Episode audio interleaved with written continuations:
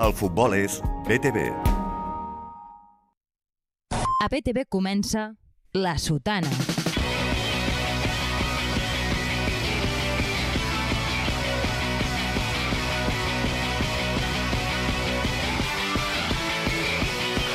Dilluns d'11 a 12 de la nit, Joel Díaz Li vull l'estómac. i Manel Vidal Con una pinta horrible. analitzen l'actualitat esportiva amb l'ajuda de Moji, la calva més brillant de Catalunya. Un dato muy importante, ¿no? Tot produït i moderat per l'Andreu Joanola. No us fallaré. I a la màgia dels piuets, Yo no hablo. Sergio Gor i Enric Gusó. La sotana, el que diem, va a missa.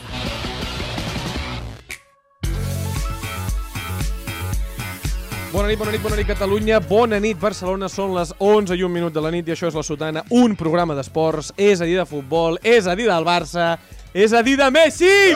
Santinolla! Hòstia, quin caliu! Quin caliu! És la bombonera. El xiringuito! Va, després d'una setmana sense futbol i veient que no podríem oferir-vos el nostre anàlisi punyent i sempre encertat, hem decidit mirar enrere. I si fem l'exercici de mirar enrere, el que més de gust ens ve sempre és recordar aquells 4 anys en els que el Barça de Guardiola ens va fer gaudir a cada partit, a cada entrenament, a cada roda de premsa, a cada despertar, a cada respiració i a cada pestanyeig, Joel.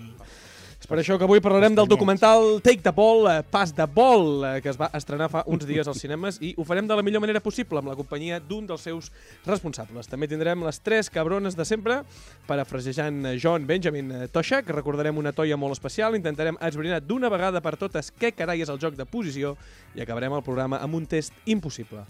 Abans, però, rebem com es mereix el nostre convidat d'avui. La mamada, perquè a la sotana sabem rebre els convidats com es mereixen.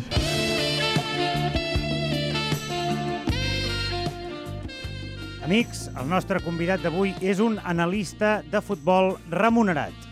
És important aquest matís, el de remunerat, perquè d'aquesta manera descartem automàticament el 99,99999% dels analistes de futbol del país. Estem parlant de centenars de milers de persones només a Catalunya i ens quedem amb un petit grup d'afortunats que són els que han aconseguit que, a part de creure's ells, analistes de futbol, algú més s'ho cregui. I no només això, sinó que li paguin diners per ser-ho. És aquesta, amics, a falta d'altres indicadors objectius, l'única característica realment vàlida a l'hora de diferenciar un analista futbol d'un tio amb Twitter que juga al Comunio i té el Movistar TV. Et paguen, ets analista. No et paguen, bueno, doncs fins que no es demostri el contrari, ets un boca xancla. La prova d'això som nosaltres mateixos, Correcte. que fa 3 anys que parlem del Barça sense veure un puto duro i per alguna cosa serà.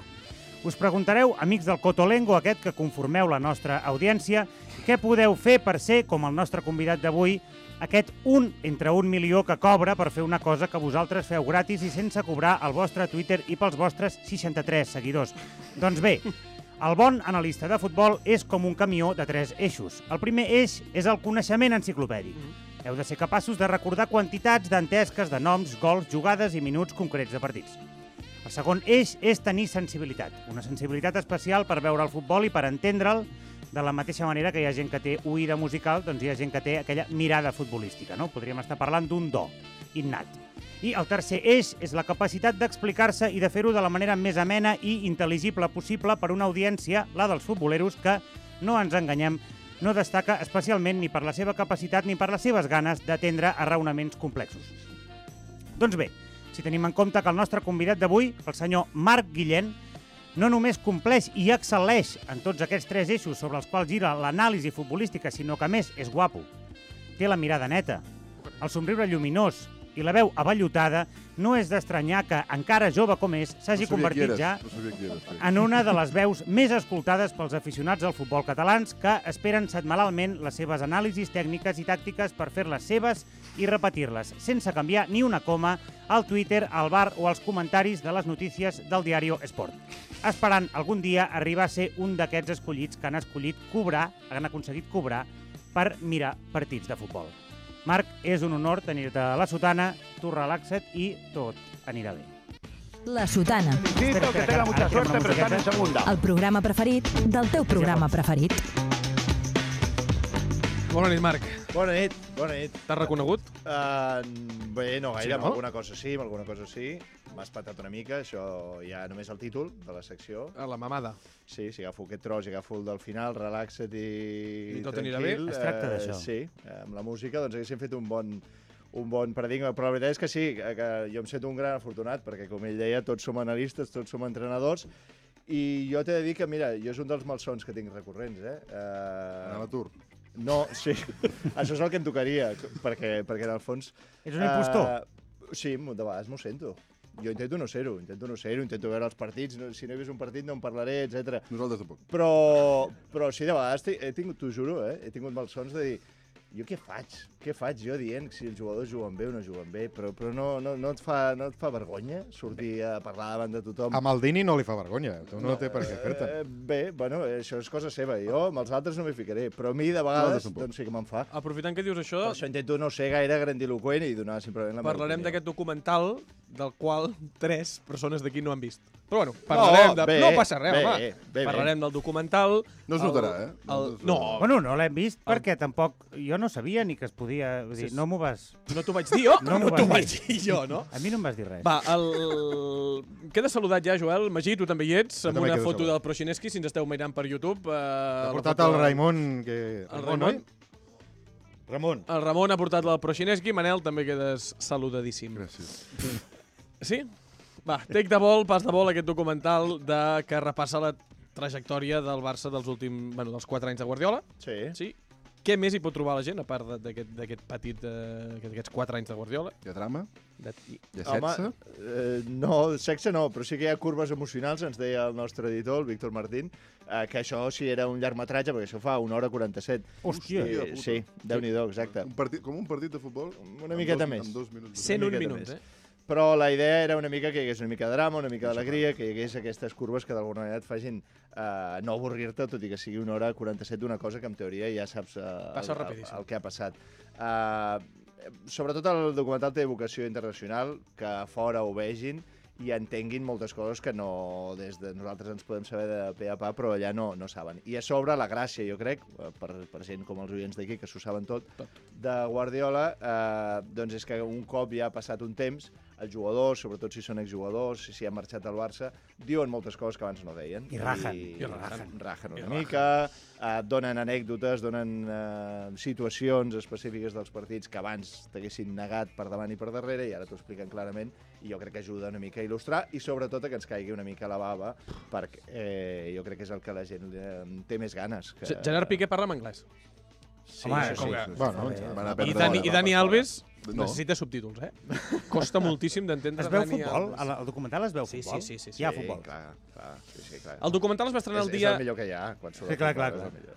Es va estrenar el dia 9 de novembre en una sola emissió que vau fer alguns cines de, Cat de Catalunya o de tot el món. No, uh, bueno, uh, va ser bàsicament Catalunya, Saragossa també, i després uh, Bueno. el Regne Unit, Tot internacional. el Regne Unit també també va sortir en uns quants. Vale. La gent que no ha vist això, com el Joel, que ningú Sí, el va avisar el sí. dia 9 de novembre Ningú va- això... Però que anava per invitació, no? No, no, això... No, havia, el tema era aquest, que havia de pagar i no Invitació. volia pagar. Clar, havies de pagar. Aquest, sí. Uh, com ho pot veure, aquest meravellós documental? Mira, a partir de dimecres es pot descarregar a través d'internet, es pot descarregar a l'iTunes, a Apple TV, Amazon, etc. Uh, Vale. I això es podrà descarregar durant un temps, havent de pagar, suposo que poc, però es podrà fer. I llavors algun dia, cap a finals d'any, uh, o cap al Nadal, em sembla, que arribarà a Movistar. No hi ha diners, no hi ha diners per pagar aquest documental. Quants cèntims Sí val? que n'hi ha, No ho sí. saps. És preciós. No, no ho sé, ho volia, ho volia mirar. Poquets. És que això, mm, tu Menys fas la el pel·lícula, la, la, la vens a Universal en aquest cas, i a partir d'allà ja no, ja no és teu, Vale. el nen ja no és teu. Vosaltres el negoci ja l'heu fet. Posem-nos, sí, el negoci, no, i ja molt ben fet, eh? I molt ben fet, eh? Posem-nos dins el documental. Me deixes posar-me dins del documental? sí. El documental el segmenten en episodis no cronològics, No, no, no. vale? i em sembla una manera estupenda per poder-ne parlar aquí. Vale? El Mm. primer, epi- tot va per tu, eh, Marc? Ells només interromperan, Només molesten, no? només Quan tu molesten. parlis. Estem aquí per fer xascarrillos. Una mica de xascarrillos. Eh? El primer episodi ens transporta l'any 2011, 2011 a l'estadi de Wembley. Eh? Ep. Vale? El Barça guanya la Mm. Champions contra el Manchester United en un partit perfecte. El documental, Marc, Sí. molts coincideixen en que és la culminació del joc de Guardiola. Sí? Exacte. Ara que ha passat el temps, també ho veus així, tu? Jo sí, jo sí. Hi ha gent, altres periodistes, altres analistes que diuen que sí, les mu- Mundial de Clubs... I, Ah, jo i- anava per aquí. Sí, que jugaven dos defenses, no? Dia, o... Sí, cap, cap, Cap davanter, defensa. tots eren migcampistes. Jo crec que sí, que en el fons eh, la final de la Champions sempre és el partit més gros i que aquell, mm, jo crec que cap culer va patir, fins i tot els més patidors no, no van patir. Aquell dia va ser eh, bavejar contínuament la manera, i a més que van va ser tot el que van jugar, van intentar fer les superioritats numèriques, tot, eh, li van donar un repàs al, al Manchester eh, United, allò de que Ferguson va dir que mai m'havien donat una pallissa igual, doncs jo crec que és... En el és documental surt Carrick, coses. Sí. que està present a les dues finals, Sí. crec que la de Roma el 2009 i a la de Wembley 2011, i el tio està encara... Encara busca Iniesta. No, encara està flipant. Sí, i allà ens diu que, que és, li va costar molt pair aquestes derrotes i després ara justament ha publicat un llibre Mm. on explica una mica com Iniesta que es va deprimir en un cert moment, doncs que Carrick va tenir una depressió en part des de la primera Champions que, que perd, Hòstia. que no ho paeix bé i que, que li costa molt superar-ho. Vull dir que sí, sí, i ara en parla i és dels, dels testimonis que més valor dona, perquè clar, Sí. els del Barça que hem de dir doncs, que allò va ser una passada, no? Però, però que du algú de fora a elogiï tant el joc del Barça, jo crec que té Mengetó, molt més mèrit. fa una cosa raríssima en el documental, que que fa, tu què estàs, fa? tu estàs passant molt bé i de cop diu, però què diu aquest senyor? Sí, Que ell és millor que Guardiola, diu aquestes Està molt rabiós amb Guardiola, no? Sí, sí, sí, sí. Sobretot, ell no paeix que no li vagi de cara i que no li digui les coses i que, clar, que ell, ell, ell és el màxim jugador. O sigui, ell, per exemple, diu que Messi serà el millor i que superarà fins i tot amb ell. Però ell després també diu que en els partits el que ho solucionava era ell, tot. Sí, sí. Hi havia alguns que Ni això Messi és, res, que era era ell. veritat, eh? Sí, Eh, uh, Dembélé també t'ha fet algun partit que bé. I, I de Guardiola diu que és el millor tàcticament, però que després doncs, que, que no li anava de cara i que només aquell equip anava sol, que només se A ell li mola Luis Aragonès. Sí, És el seu. que li agafa per... Aquesta crítica a Guardiola, per això, no només l'ha fet l'Eto. Qui més? La de que no va, la que no va de cara... L'Ibrahimovic. L'Ibrahimovic. Normalment els jugadors que no ha volgut han fet aquesta crítica. Bueno, No, perquè són els moments, de, són els moments que tu... O sigui, són, Clar. són els que li poden fer, bàsicament. O sigui, a un jugador que no ha fet fora no li pot acusar de no- d'haver-lo fet fora sense dir-li la cara. Saps què et vull dir? perquè no l'ha fet fora. Sí, sí. sí, sí. Bueno, és que està clar, Guardiola no és perfecte. Guardiola no, no. És Ah, no? genial en moltes coses, però no, home, no. No? Ja tenim el primer titular de la nit. Guardiola no és perfecte. Guardiola no és perfecte, Andreu. Apunta, la Guardiola no, No, però és això- per... processa-ho, això. Perfecte. Episodi Jo crec que 2. és, és, està molt bé que un un guardiolista digui aquí que Guardiola no és perfecte perquè és un, un lloc de consens on ens podem trobar i després Sí. veure-li molts, molts, moltes, T'agrada moltes això, eh? T'ha qualitats. agradat, això. Sí, perquè creu que, crec que us relaxaríeu. Els que no ho accepteu, Guardiola no és perfecte, potser en, en el tracte personal a vegades té defectes, com en té tothom. Episodi 2. L'enfrontament personal entre Mourinho i Guardiola. Mourinho va fer més gran la figura de Guardiola? És bona pregunta aquesta, eh? Molt bona, eh? No, no m'esperava que fóssiu tan transcendental. Bueno. Uh, Ens agrada, també. Mare de, jo, jo crec que no, però, però sí que un gran rival, i en el fons va ser un gran rival aquell Madrid, i aquella manera tan diferent de fer de, del Barça i de Guardiola, en el fons sí, en el fons sí que és veritat que un gran rival fa més grans els equips. Que I es el Barça... Es necessiten Guardiola i Mourinho o no? No, jo crec que no. Mourinho una mica Guardiola, potser sí? Jo crec que Mourinho va ser el que necessitava el cos a cos, que no tenia altra cosa on aferrar-se, futbolísticament sabia que el repassaven per davant i per darrere i llavors va dir, o m'agafo això, quan...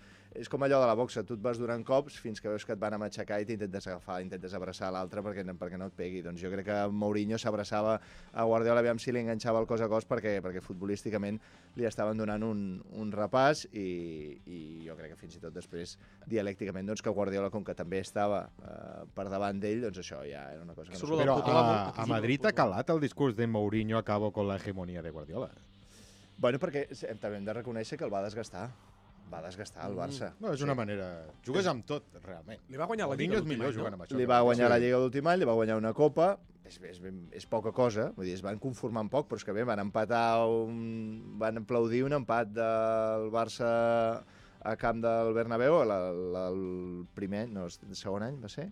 Ara me- ja m'estic fent un bueno. embolic, però va haver una vegada que el Barça va anar allà, eh, va empatar al Bernabéu i era un empat que li donava la Lliga ja gairebé matemàticament al Barça i ho van aplaudir allà, vull dir, és que estaven molt per sota i llavors guanyar-li una Copa, guanyar-li una Lliga Jo, i jo, desgastar, sobretot el Guardiola, que s'acabés una mica abans, doncs... Eh, no, jo crec que sí, jo crec que el va fer millor. El va fer a, millor, a eh? Guardiola no, però, però hòstia, L'enfrontament, sí. era una font de motivació acollonant, allò. la pel·lícula no hagués sigut tan bona si no haguéssim tingut Era, un dolent de la la, el pel·lícula com tenia antagonista, sí. El, Sí. I, cony, com millor és el dolent, millor és la Passa que pel·lícula. ha quedat molt obsoleta.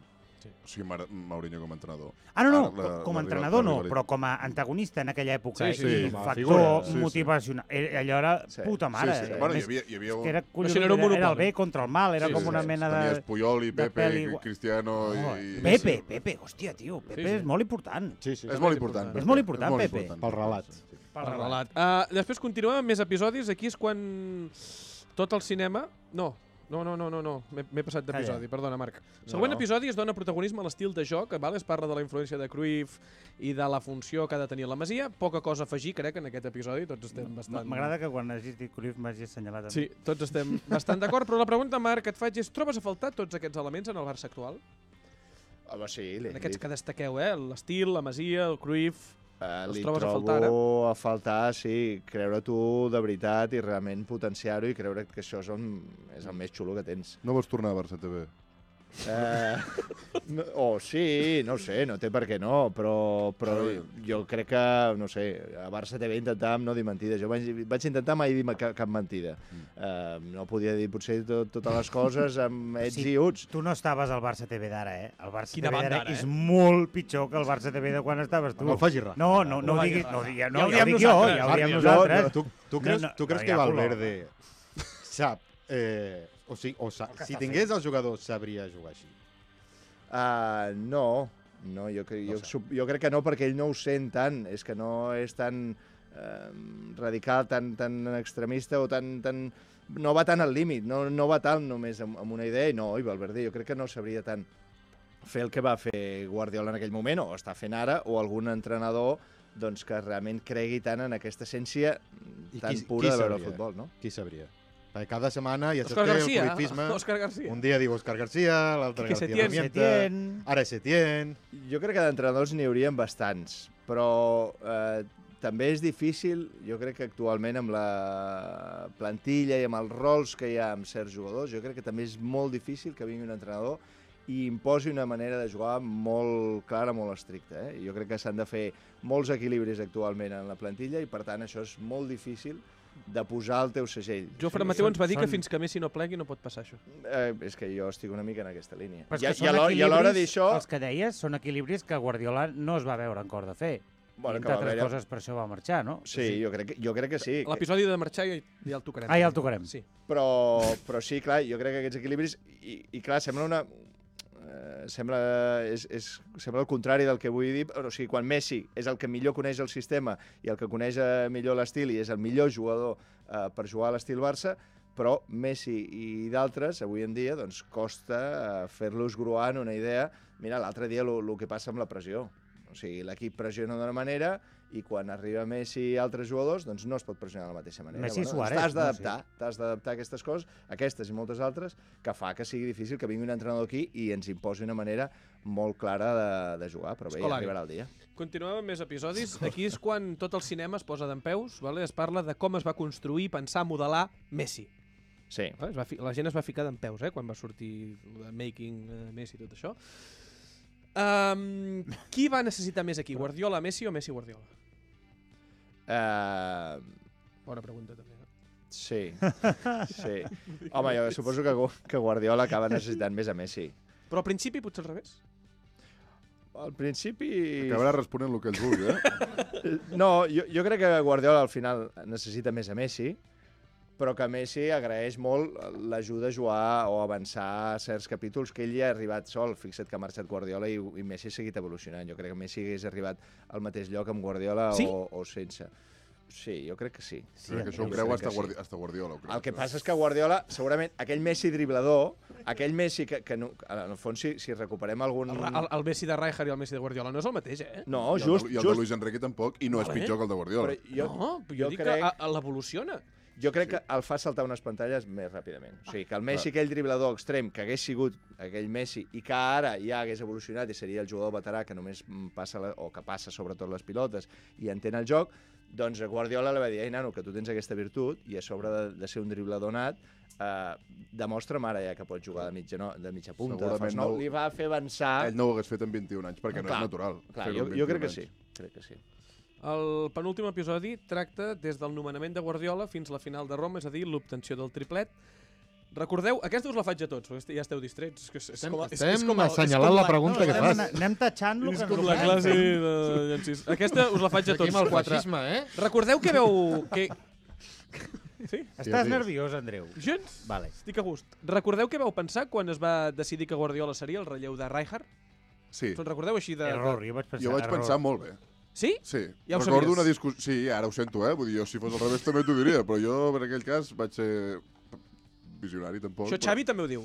Jo vaig tenir una Sí, conversa sí, amb un sí. amic Xavi meu i ell em va dir ens volen fer colar aquest tio com una cosa que no és i, i ens fotrem una hòstia. I vaig dir, no, mi Guardiola sempre m'ha semblat intel·ligent, cosa que en el món del futbol ja em semblava remarcable, d'entrada, com a exjugador. del món de futbol. Ane anem a veure què dic jo, saps? No, no.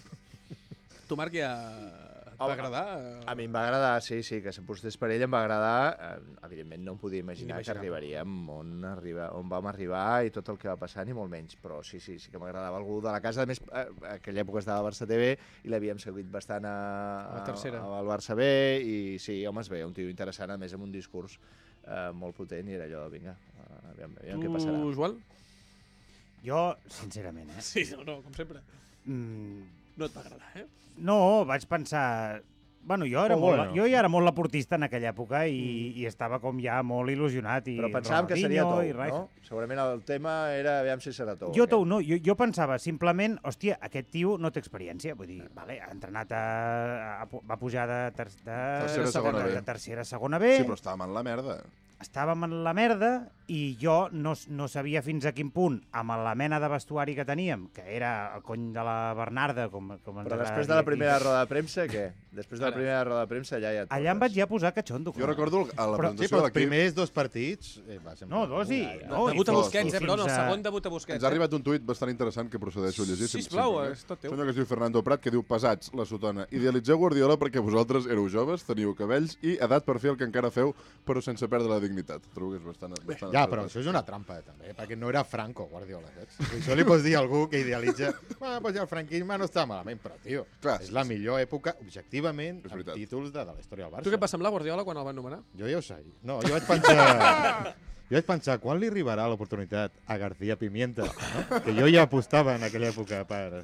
Sí que és veritat que a vegades parlem del... Perdona, eh? Però a vegades, potser per ser justos, hauríem de... Quan es parla del Barça-Guardiola, Mhm. sense de menys tenir la, la, la, la, la feina de Guardiola, potser hauríem de parlar mm, del pack Guardiola, Xavi, Iniesta, Puyol, Sí, però, Messi. Però una cosa, Perquè- és Passa però també que no, no- té nom, això, perquè el, el No Barça té nom. Cruyff té el nom de Dream Team.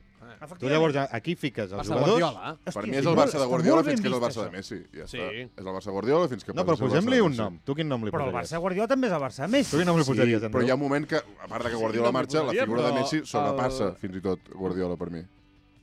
Bueno, per mi ja les... O sigui, el del 2008 al 2012 no és el Barça de Guardiola? Jo sempre idolatraré més els jugadors que els No, entrenadors. no, és que no és la política de casa meva que tenim. val? És el Barça de Guardiola, del 18, del Home, és que 2008 és- al és De de 2012. fet, de fet lògica, això, això, aquest, això que dius tu amb, amb Guardiola i amb la- i amb l'antítesis de Mourinho, perdem tots una mica el món de vista i hi ha com una mena de rat durant uns anys pens- que ens pensem tots que el futbol és dels entrenadors. Sí. I és mentida. És puta realitat. mentida. Però és perquè Guardiola és tan bo que ens enganya. Eh, est- estic, Vale. Jo estic molt d'acord amb vosaltres, però...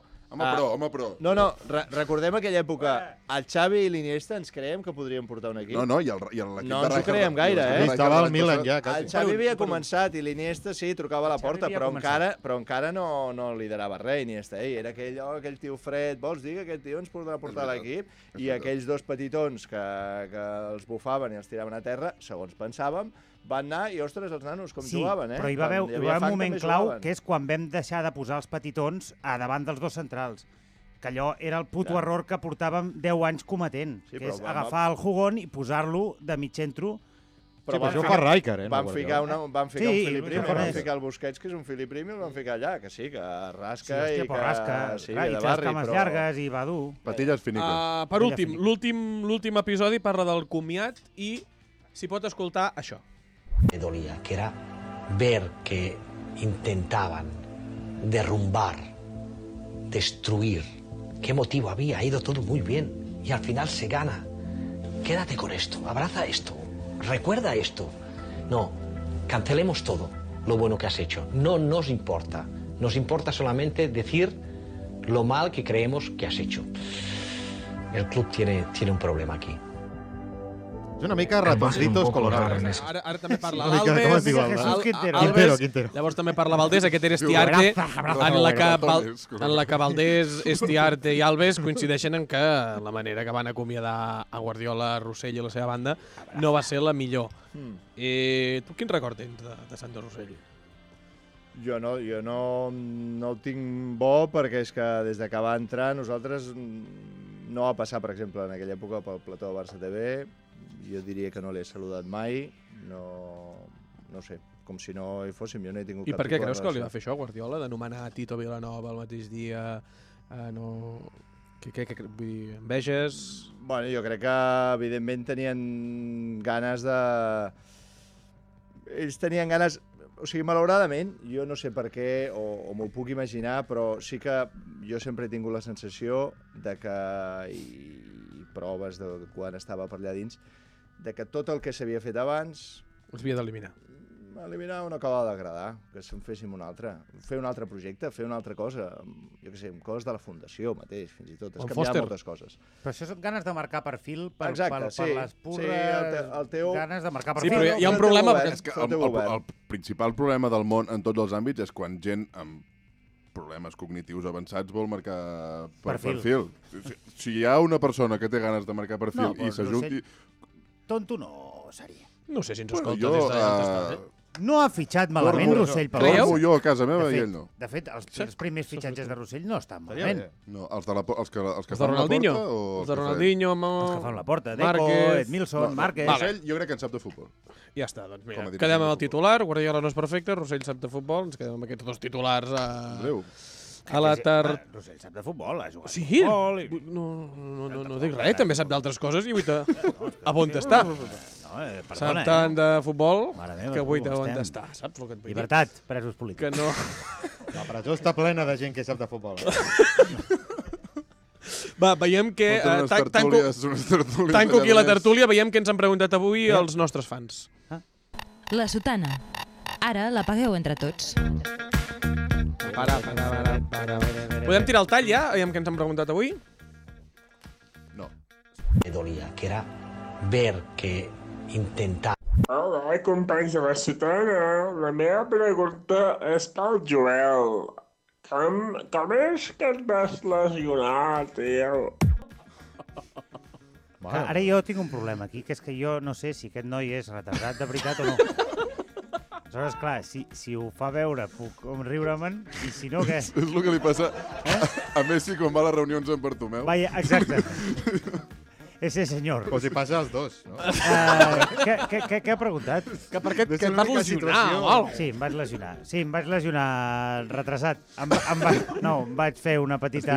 retardat. retardat. Retardat. Em vaig fer mal a l'abductor. Què li vols dir? Aquest noi ho deu saber, però vés a saber per què. Per Twitter. Què li vull dir? Home, doncs que que s'ho que s'ho tracti, això, que, que, que hi ha professionals que, encara que sigui només a nivell de, de logopèdia, a nivell de, de parlar, hi ha petites cosetes que el permetrien segurament, doncs, no sé, Un salt de qualitat. fer un salt de qualitat i segurament accedir, doncs, jo que sé, a alguna Jardineria... tipus No de... Jardineria, algunes Secretari- feines d'aquestes, de, els llagurts aquells que fan a la, La fageda. fageda. També hi ha una fàbrica de matxeros que també també treballen així. No Bueno. sembla, és que sembla que parla Fran Vázquez, eh? Però és que em, tinc, la sensació... Fran Vázquez parlava així. Això, Amb la boca plena de Però això és una Tenia, reflexió tenia que ens la hem de fer, llengua, tenia la Andreu. llengua més grossa que la boca. Llavors, quan més passa ample, això... més ample. Sí, ah, clar, No hi ah. Llavors És un una reflexió que crec que hem de fer com a programa, quina Sí. mena de, D'oients tenim. de target estem apuntant. Pues el que som. Aquí han vingut pues, També. 16 persones, són tot tios, del més o menys la mateixa edat, no? 15. On són les dones? Eh, no n'hi ha ni un de guapos i mirant a... a vull dir, Vale, què va. estem fent? Sí? Ja està? Sí. Això, tot això és el que li vols dir al No, senyor. me'l fa ràbia, que és la primera pregunta que em fan i és, i és un retardat. Però bueno. No, sí, perquè sé que és broma, segur. No, no trucaria a un tio que de veritat tingués la síndrome de es fos, no. La síndrome de Lucas Fos. Uh, passem a la secció del Manel i del Joan. Informe Vidal. Periodisme d'investigació des del sofà. Eres un hijo de puta y ladrón. Tú sí que eres un hijo de puta. Y el nombre de Jesucristo no lo vuelves a utilizar en tu puta vida. T'has d'acostumar a quan hi hagi una mena... Vull dir, quan tu no parlis i hi hagi una faltiqueta d'aquestes que et presenta tot això, no parlis. No, però hi ha una llum allà, mira. Jo sóc un iconoclasta. Mira, això Andreu. no en directe. És un programa que va al ritme del TDA, d'en Joel. Del Joel. Això vol dir que... Manel, Tot teu, Eh, tens Andreu. dos minuts menys del que et pensaves. Vale, No. cap problema, cap Sí, sí. problema. Uh, molt ràpidament. Uh, Marc, ara has d'escoltar, Marc crec. Guillén, això Sí. una mica per tu, perquè avui a la Sotana tenim tot un expert en futbol, és a dir, del Barça, és a dir, en Pep Guardiola, és a dir, en el joc de posició, que molta gent ha intentat entendre i explicar què és exactament això del joc de posició, i ja no és el joc de possessió ni del tiki-taka, que són termes que tot bon guardiolista com som nosaltres menysprea, sobretot el Uh. del tiki-taka.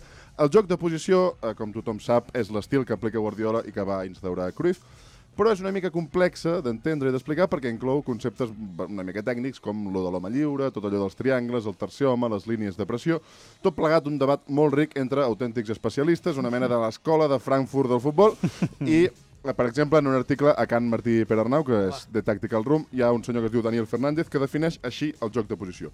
El juego Uepa. El juego de posición es una idea, un estilo, una manera de entender este juego.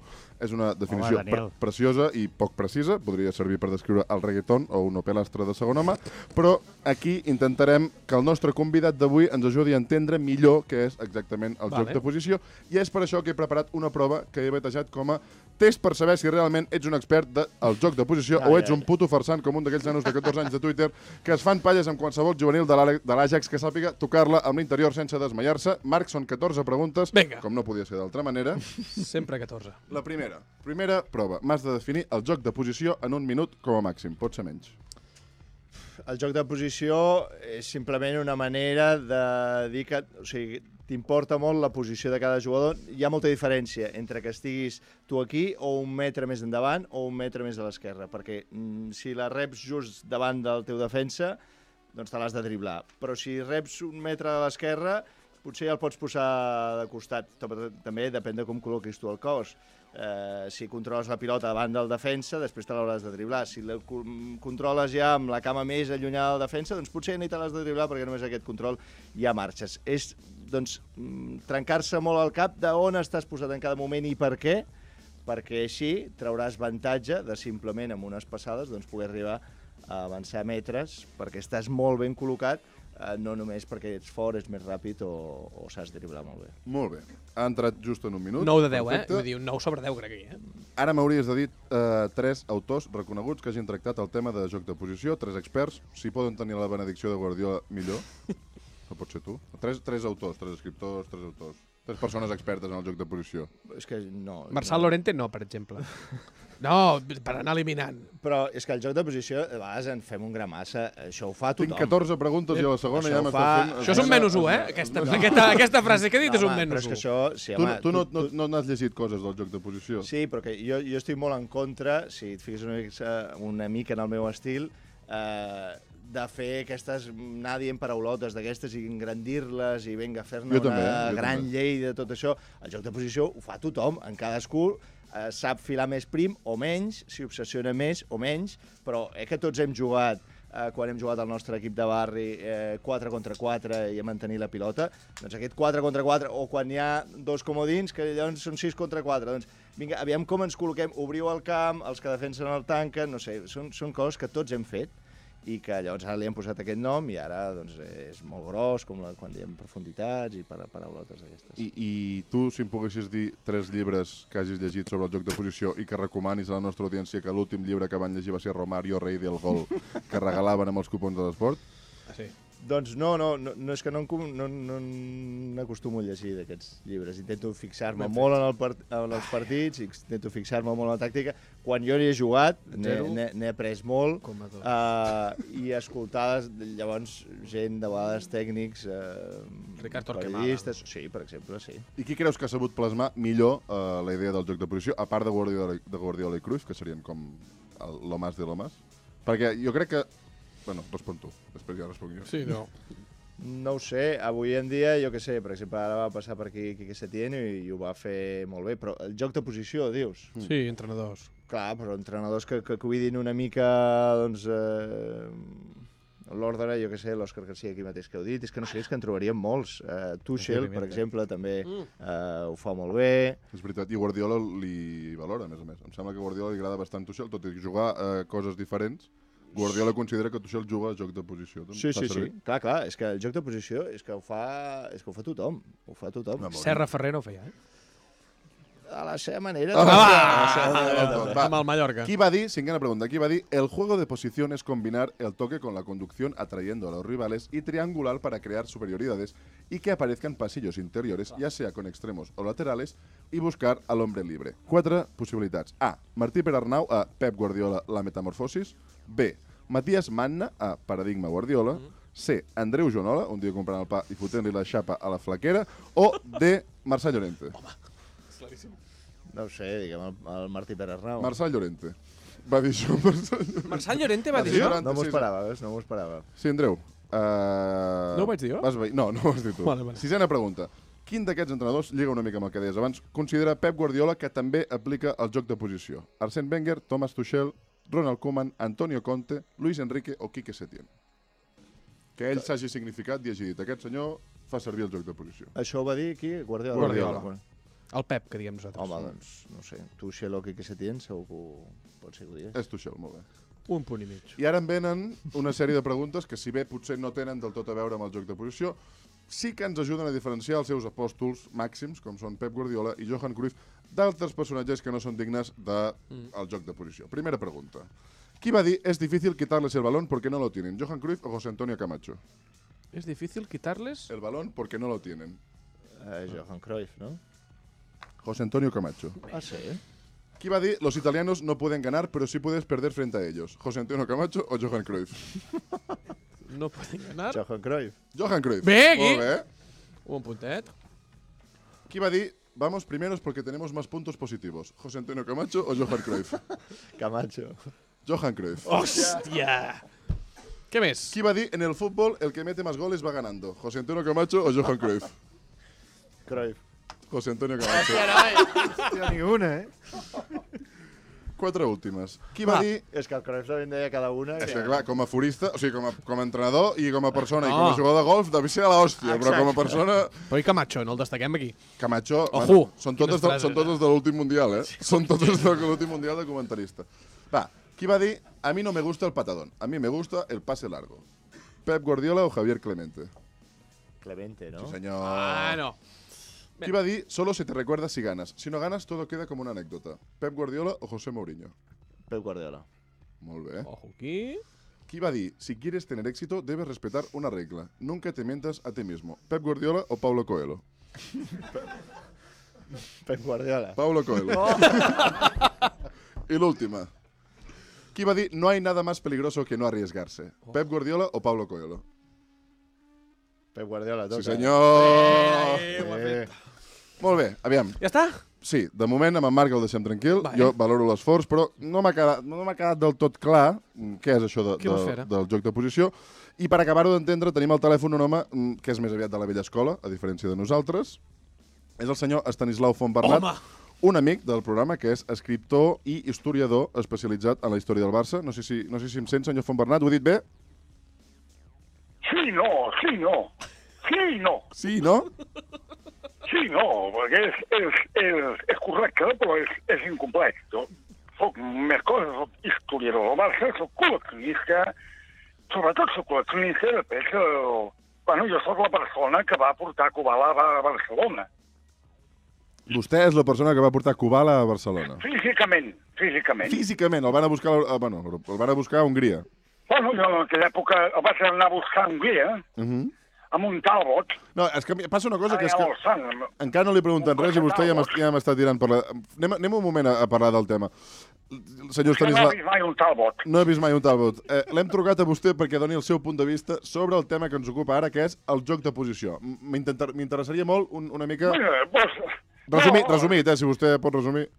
Bueno, resumeix tu, resumeix tu tot el que es pot resumir tants anys d'història del futbol. El que passa que vostès no, no s'adonen que el, el futbol, com m'agrada dir-li a mi, no va néixer abans d'ahir, m'entén? Vull vostè parlen dels Cruyff, del, del Guardiola, aquest nano que acaba de sortir, com qui diu, però això ja ve del Laureano Ruiz, Laureano Ruiz, vostè no sap ni qui és Laureano Ruiz, abans hi havia en Rinus Michels, i abans de tot això hi havia un senyor que era l'entrenador de l'Empúria Brava, eh, que es deia Joan Pau Recaigudes, i que aquest senyor, ja en el seu moment, Se- senyor- va idear, sense voler, sense voler, però això no li treu ni un àpice de mèritó, la eh, idea de la- de l'intercanvi posicional permanent, no?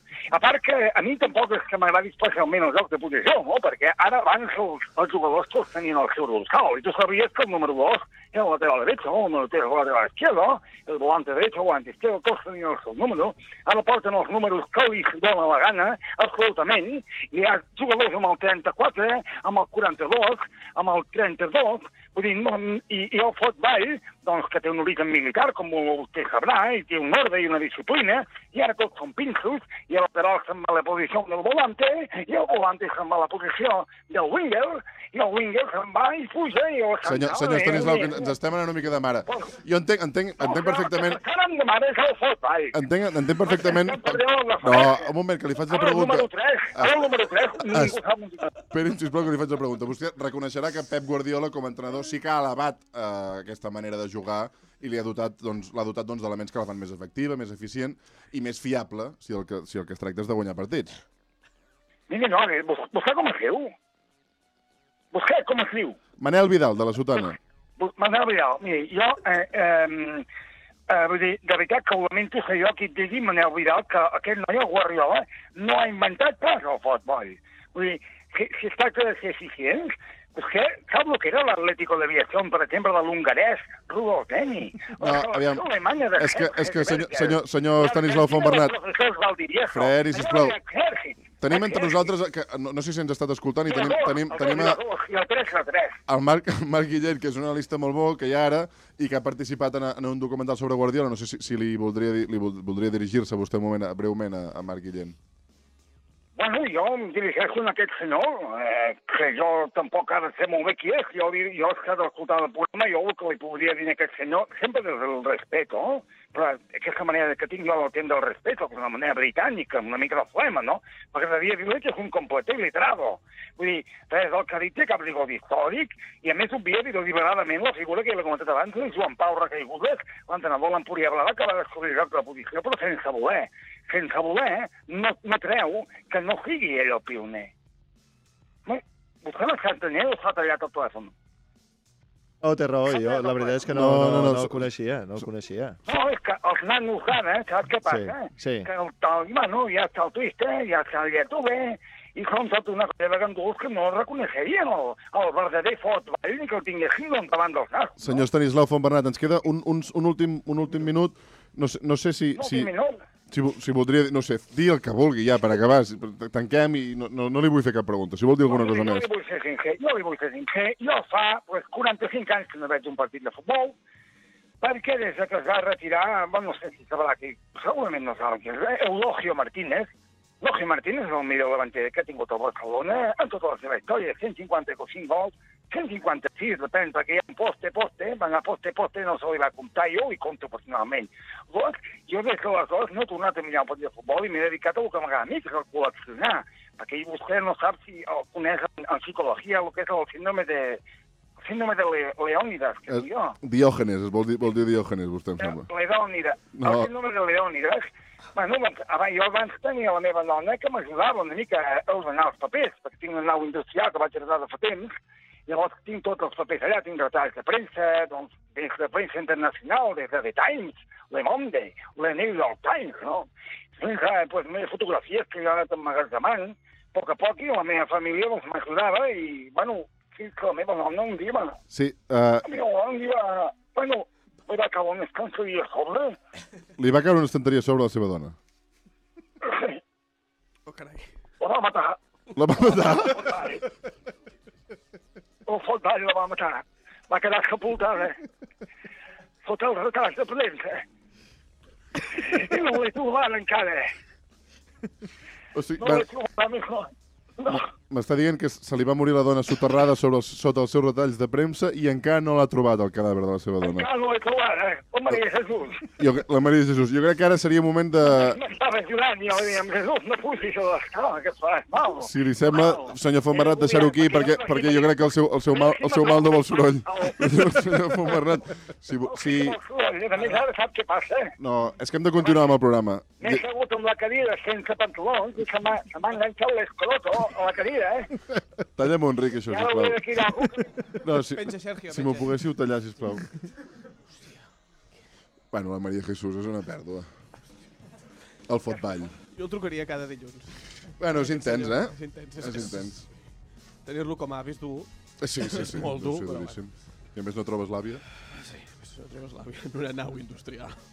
Amb retalls. Bé, uh, per, per recuperar-nos de... de, de... Bueno, Marc, ja... Tens els ulls vermells de, de plorar de Plorat, risa. plorat. Hi ha gent per tot, no? Hi ha per Sí, i tant, i tant. Bueno, hi, ha, hi ha analistes més, més joves i que fan funcionen una mica d'internet i aquest senyor, doncs, bueno...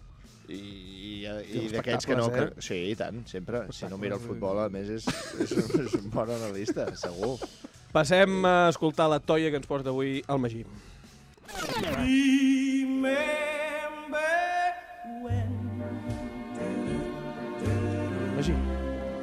Ara és quan dic lo de benvinguts al recordatori, però és, no m'he escrit res avui. No t'has escrit res? No, o sigui que vaig a passar directament a la secció, perquè avui és Transmèdia.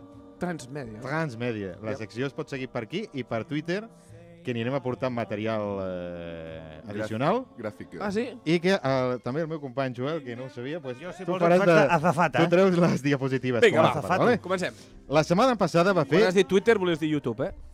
No, no, per Twitter. Twitter, Twitter. Farem, anirem penjant fotos a Twitter a, la qual, a les quals ell es Si es vull dir referirà. YouTube, dic YouTube. Si vull dir Twitter, dic Se'ns Twitter. pot, se'ns pot seguir ja també... tens més de 30 anys i dic, potser ja no comença. La setmana passada, Digues. Andreu, com anàvem dient, Oh. va fer 22 anys que es va acomiadar un dels capitans del Dream Team, Mm. José Mari Vaquero. Sí. Per substituir-lo, Núñez fitxaria una de les toies més icones que hem vist arrossegar-se per aquest nostre club. Un dels grans fiascos de la història del futbol serbi. Parlo, òbviament, de Dragan. Dóna'm una C, dóna'm una I, dóna'm un, dóna'm un accent per la C, perquè va amb accent. Dóna'm, bueno, dóna'm un teclat que pugui posar, eh, perquè has de canviar. Circunflex. Dragan Siric! Dragan Eh, Dragan Sí. Siric! Bravo. La Maradona de los Cárpatos, que li deien. L'aplaudiment més gran que s'han portat a la seva vida, Dragan D'aquí. Siric, Se l'ha acaba portat de ser. aquí. Vinga, Nas- Magí. Nascut a Belgrat un 15 de setembre després de los Dolores i criat amb eh, nanes eh, que eren el so de les ametralladores jugoslaves, Dragan Siric va arribar al Barça als 22 anys. Per aquella època havia guanyat dos cops consecutius el premi a millor jugador del seu país i era conegut com el Maradona dels Balcans. Carpa, Carpa Gerahaji. És veritat. Després de veure que amb prou feines era un succedani de l'argentí i que tenia una pinta de yonqui desastrosa, tots el van conèixer com la metadona dels Balcans. Perquè aquesta és la característica per la que serà recordat sempre Siric, amb la seva esquena encorbada i el seu regat lent com el moviment d'un politoxicòman que dribla la gent de la condicional, Siric és el jugador que millor ha lluït el xandall cap a del 97, aquell que feia les bosses per tot arreu. Sí, sí, una mica de tàctil. I quan corries feia... no? El xandall només es podia lluir d'una manera, semblant un yonqui. I Siric ho va fer. Durant eh, l'estatge a Suècia, recordeu quan fèiem estages? Sí, bueno, encara Eh? en fem, no? I Vint- bueno, vint- fem cinc a gires- zero. Ara fem Gires gires, aquestes que els jugadors gires. arriben Allò era bo, eh, paralítics. Aquells estages a Holanda, no? I aquelles... Va, No, i els jugadors arribaven bé, els Ara dir, les gires als estages. Estats Units arriben pues, paralítics. Eh, doncs durant, durant un estatge a Suècia, Siric va donar la seva primera roda de premsa i allà, a banda de comparar-se amb Mijatovic, ho, va dir que les pilotes que ell xutava anaven tan col·locades que semblava que tinguessin ulls. Les Això ho va dir pilotes? ell, eh? Les pilotes que xutava. Hòstia. I és curiós, perquè una altra de les característiques de Siric, i aquí el meu company Joel us il·lustrarien, els seus ulls. No, aquest és Donald Trump. No si teniu- mires el que treus abans, potser Quina millor, eh? No teniu quina Siric safata, aquí. No, te- no sé per què Ah, no vale, teniu, no sé vale. per què no teniu Siric aquí. Hòstia, no tenim Siric. No pues no passa Siric. res. Ah, No mira, aquí tenim. està Siric. Siric. Superben fet aquest programa, eh? Aquí et Hòstia. pot observar com Siric Sí, sí, ullets, quins eh, ullets. tenia unes ulleres que feia que no sabessis si estava despert o, o dormint. I de fet semblava el meme aquest que et fan del mouth eyes, que t'agafen la boca i te la posen a, als ulls, com el que l'hem fet amb el Trump. Sembla Siric. No està retocada aquesta foto, eh? La de Donald Trump. La de Donald Trump. Sí. Ah, Marc Guillén està pensant ara ja... On te n'he fotut? On te n'he fotut? 11, segueix, 11, Magí, sisplau. 11, 48 Però a un jugador minuts. no se l'ha de jutjar pel seu físic, sinó pels seus números, com vaig dir jo una Sí. vegada. Eh? que ho acabo de dir. eh, Digues, va. també. I els números de Sidic són demolidors. La Ja. seva primera temporada, la 97-98, el Barça guanya la Lliga home, i Sidic té un paper clau anotant un total de 0 gols, Zero gols. i repartint 0 assistències. Mm. Però si alguna cosa no se li pot retreure al bo d'en Dragan és la regularitat. A la segona temporada el Barça guanya la Lliga i Siric marca 0 gols, 0 assistències. Un tio fiable, eh? Tot i tenir contracte per quatre temporades al seu segon any i havent jugat només sis cops de titular, Siric és desallotjat com un narcopís en plena campanya de les municipals. Llavors recalaria l'ECA en Atenes, eh, tornaria a Espanya per jugar al Valladolid i finalment penjaria el xandall de tàctil a l'equip que Núñez té a Sèrbia, el Partizan de Belgrat. Però ja sabeu que el record de Toia ens agrada fixar-nos en la vida després del futbol, que és la vida, al cap i a la fi, no? Sí. A sí. El Siric més personal. Què fa ara Siric? Què Ho fa? sabeu? No. No. Doncs té un restaurant espanyol a Belgrat. Aquí el tenim. No fotis. Pensa la foto. El restaurant... Restaurante Senyor Milagro. càmera. Senyor càmera. Tortilla, patata, pino tinto. El propi Siric és l'encarregat de servir-te la paella i el jamoncito Quina- del quina bueno. pinta fucker que té aquí. I té els ulls una mica més oberts. Sí, va obrint, va sortint. Va de- obrint. Aquí ja sembla el Xino... Morirà amb els ulls ben oberts. Ben Aquí oberts. ja sembla el Xino Recoba. Una Aquí mica. sembla més el Xino Recoba, sí que és veritat. Els companys de grada... Bueno, companys no, perquè ells són Milagro es periodistes. diu i el lloc, eh? nosaltres Fixa't que es diu Milagro. El Milagro. Milagro, ja ho he dit. Ah, ja ho no estàs atent. Què més, què No, més? va, què més? El blog dels Grada papers, 360 eh, li fa una entrevista i li pregunten ¿por qué el nombre de Milagro? I Siric, molt elocuentment, diu no lo sé. També li pregunten eh, ¿fue difícil lograr esa fu- fusión de sabores eh, hispanos y serbios? Y diu no demasiado porque tenemos una mentalidad parecida. Tanto a vosotros como a nosotros nos gustan las cosas buenas. Mhm. De todos modos, en la carta hay mucha variedad y también hay cosas serbias. Yo a todo lo que hacemos lo denomino cocina mediterránea. Ale, té ni puta idea. No. Cocinar, tampoc. Ell ha invertit allà uns, uns diners que tenia. no, i li va bé, es veu, eh? Li va bé? Llavors porto una, una bateria de curiositats ràpides. Rapidíssimes. Minut i mig. Eh, és guardiolista, això us agradarà. Ah. Quan, quan la porta designa Guardiola, Siric diu Creo mucho en mi excompañero Pep Guardiola, seguro que su Barça jugará un fútbol de toque y bonito de ver. Pues mira, Hòstia. I dius, té bon ull. Veus? té bon ull. Doncs això és el que diu de Bojan Kirkic. Diu, Bojan Kirkic és un crack. Esta será su temporada, lo tiene todo para triunfar. Ho- Però això sí ho va dir, aquest any té més mèrit. Quan ho va dir això? Ara, ara, que està al, al, al, al, al, al, al filial de l'Stock City. Una altra curiosity Digue'm. eh, és que, com ja va apuntar l'amic Sique Rodríguez i, i el company arroba Termi fa coses, Siric va tenir un paper a la tele catalana, concretament el de Ramiro, l'amo del bar de l'Atent del Pla. Eh? Eh? Vinga. Jofre Mateu també ens va explicar un dia que, que Siric, fes fred o calor, fos l'època de l'any que Ah, fos, sí? Sempre portava xancletes. Això m'agrada molt. Segurament perquè al ser politoxicòman et pots punxar entre els dits dels peus i ho tens més accessible, no? Ai, ai, ai. Una altra curiositat, diu que té molts amics al Barça, especialment Celades, es veu que era molt amic seu, Mira. però que va perdre el mòbil i no va poder recuperar els números. I, i bueno, l'última, i jo tinc la teoria que veritat, Van Gaal... Sí, sí, mòbil això ho diu Eh, ell. no, no. I- I... Magí m'avisa. Que Gaal el fitxa Mm. perquè confon la bandera de Sèrbia amb la holandesa, que té els mateixos colors coordenats diferents. De veritat? Però Minguella diu que el fitxen, ell ho explica a Minguella, que va ell a... que li han dit, mira, m'han parlat d'un tio que és el Nomijatovic, Minguella va a Belgrat a veure'l, va a casa de Siric, M'ho crec. Minguella ja sospita que igual mm, No és tan bo. no és tan bo quan el Siric el rep fumant-se un cigar, explicat per Minguella, eh? Bueno, el Minguella el veu jugar, diu, això no serveix per res, i Minguella torna, i llavors veu que la directiva del Barça en aquell moment li diu, escolta, que Minguella ha anat a buscar aquest tio, deu ser boníssim, fitxem-lo, no? I, I llavors el Barça va pagar la morterada, 300 milions crec que eren, i Minguella està al Gamper veient jugar al Siric, que Minguella ja sap que Siric Ell ja sabia. no arribarà al lloc, perquè ell, Minguella sempre ho sap tot, Sempre ho sap tot. i diu que veu a, a no, sé, no recordo quin directiu, Miralles o no sé Miralles. quin diu, Miralles. que li diu, eh, la, to la toca Siric i llavors el Miralles diu, li diu al tio del costat, este, se lo hemos quitado al Minguella. I Minguella descollonant-se. No? O sigui, Bangal, Minguella sempre gana, eh? Van Minguella Gaal, always sempre wins. gana. Van Gaal creu que un tio que es diu Dragan Siric és holandès, eh?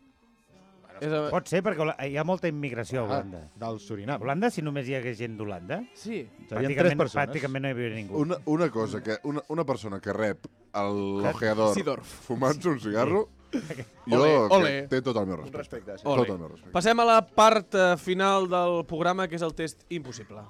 La Sotana. Més enllà de l'esport, només hi ha futbol. Marc, ja acabem. Eh, és un test impossible sobre Guardiola. Aviam si és veritat que ens abstrany Perfecte. de Guardiola si o això del tec de vol. ja, ja ho tinc fet. Això del tec de vol, pas Tens de la vol. classificació del test impossible? El test impossible només l'han aprovat dues persones, Toni tres Fre- persones, Toni Toni Freix- Freixen, Toni Bassas i Helena Fort. Estaré Serien les tres persones. Uh, última posició hi ha Jordi Basté, Alfons Godall, Adrià Soldevila...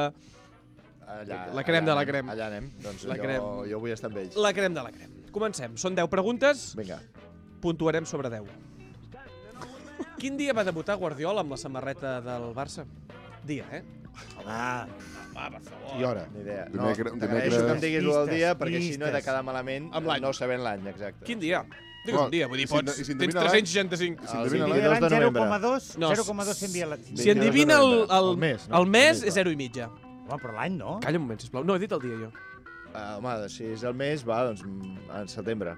Setembre i dia 15. 16 de desembre. Però fixa't que s'hi sembla molt, eh? Setembre, desembre... Vale. I quina... Quants, quants gols va marcar Guardiola amb la samarreta del Brescia? Brescia. Amb el Brescia, italià. Aquell equip. Un. 3. Aquí et dono 0,25 Oh. perquè t'has acostat bastant. 0,33, no? De falta, devia ser, no? Sí. Poca cosa més. No passa res si no saps. Sí. Quins tres jugadors de camp, aquí treus Valdés, eh? quins Sí. tres jugadors de camp del Barça va fer jugar més partits quan ell era entrenador? Tres jugadors. Tres jugadors de camp. Messi. Pensa, pensa. Sí? Pensa. Molt. No, Per favor. Messi? Eh, ara em fa pensar. Ara em fa No, no, és que pensa. Perquè hi ha trampa, no? no, trampa no, no, però... Pinta pensa. no és. Xavi. Xavi? Molt bé. Vale. Vai, aquí hi ha molts candidats, ja, eh? De moment ja tens un 0,75. No és ni Iniesta. Alves. Molt Correcte! Ah! Un puntazo, un puntazo aquí que, te, Vinga, va, que ja, ja tenim el de l'honor. Número 4. Quants partits va perdre siguent entrenador del primer equip del Barça, Guardiola? Més menys quan? Me, más menys. Més menys 5. Hola! Està bé, està bé. Està bé, eh? Més menys 5. Tens una forquilla, eh? Sí, i això del més menys 5 ho entenc. Quants en va perdre? Sí. Sí. 30. 24. Ai, Ai!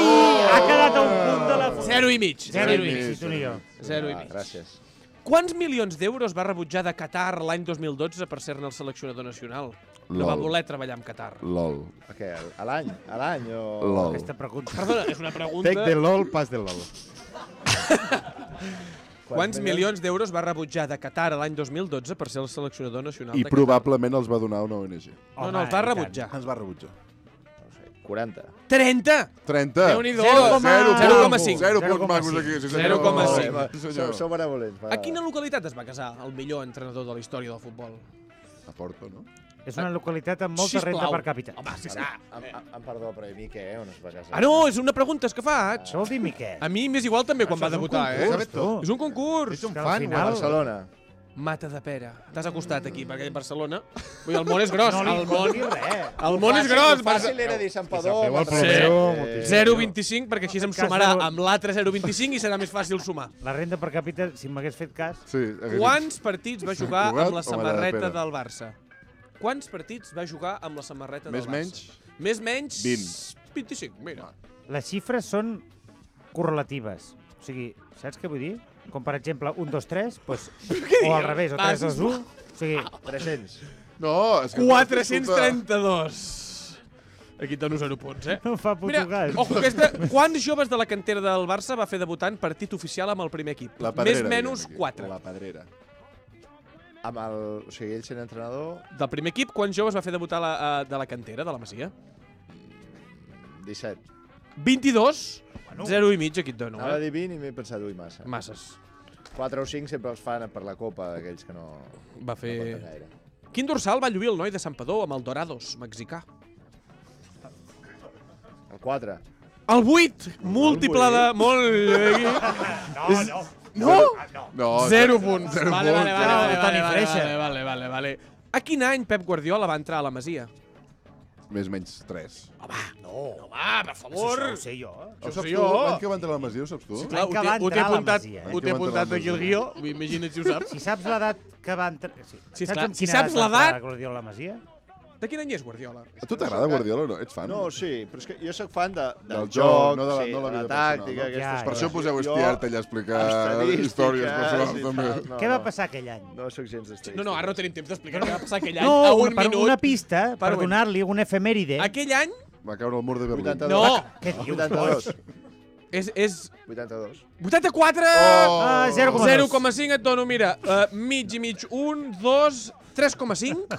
3,5 quedes entre Alfons Godall i Joan Laporta, que trobo que està bé. Està bé, està no, bé. vull dir, a qualsevol lloc... Està bastant apretat a nivell de... Ens convidareu a una festa. Us convidarem els tres a una festa. Marc, moltes gràcies per eh, visitar-nos. Moltíssimes. Escolte, uh, aneu a mirar Take the Ball, pas de vol, disfrutareu molt. Com... Bueno, que se la baixin. I que se la baixin. Per Moltes gràcies. Pagant, no? Pagant, sí. Cada Bravo. dilluns d'11 a 12 de la nit, La Sotana. Yo creo que hoy se ha dado un espectáculo malo para el fútbol porque se demuestra que por un plato de lentejas unos mercenarios se venden. ¡Punto! Un programa d'esports, és a dir, de futbol.